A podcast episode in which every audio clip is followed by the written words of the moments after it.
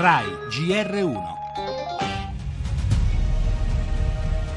Un albergo costruito all'imbocco di un vallone sopra i detriti di valanghe preesistenti, accusano gli ambientalisti che citano la mappa geomorfologica della regione Abruzzo del 1991. Ancora dubbi rimangono sulla ormai nota mail di aiuto. Il presidente Di Marco ammette di averla letta in ritardo, ma di essersi mosso già prima. Non cambia nulla perché personalmente avevo già richiesto i mezzi di soccorso che questo ritardo possa aver avuto una qualunque influenza causale sull'azione di soccorso, al massimo balla un'ora.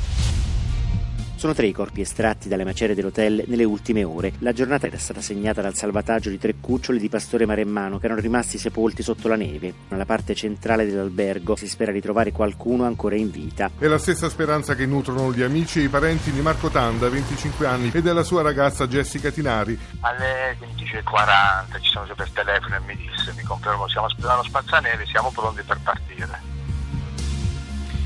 Tener vive le speranze di un padre come di amici e parenti dei tanti dispersi è fondamentale tanto quanto cercare di far luce sulle cause del disastro sul Gran Sasso e così procedono in parallelo le ricerche incessanti e l'inchiesta sulla tragedia del Rigopiano. Sulla questione ritardi e sottovalutazioni getta un po' acqua sul fuoco il procuratore di Pescara Cristina Tedeschini che per il resto tiene ancora ben coperte le carte di una partita che si pronuncia complicatissima perché ora salta fuori che i dubbi sulla posizione di quell'albergo risalgono ad oltre vent'anni fa, ma tutto ciò conta relativamente poco per chi in queste ore aspetta, un'attesa disperata e in alcuni casi vana. La notizia è di pochissimi minuti fa, altri tre corpi individuati, oltre a quelli di ieri.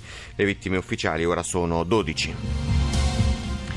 Le altre notizie, legge elettorale, atteso oggi il verdetto della consulta sull'Italicum, intanto il braccio di ferro tra i partiti sulla possibile data del voto, battaglia nella finanza, contromossa di generali, dopo le voci su un possibile tentativo di scalata di intesa, Trieste compra il 3% dell'istituto milanese.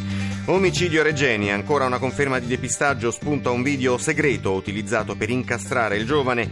Trump alla Casa Bianca, primo scossone sul fronte economico, il presidente americano ha cancellato il trattato commerciale del Pacifico Pacifico per rilanciare il Made in USA nel paese. Cronaca, Andrangheta, operazione contro il traffico internazionale di droga, 54 fermi, poi lo sport, automobilismo e calcio con la Coppa Italia.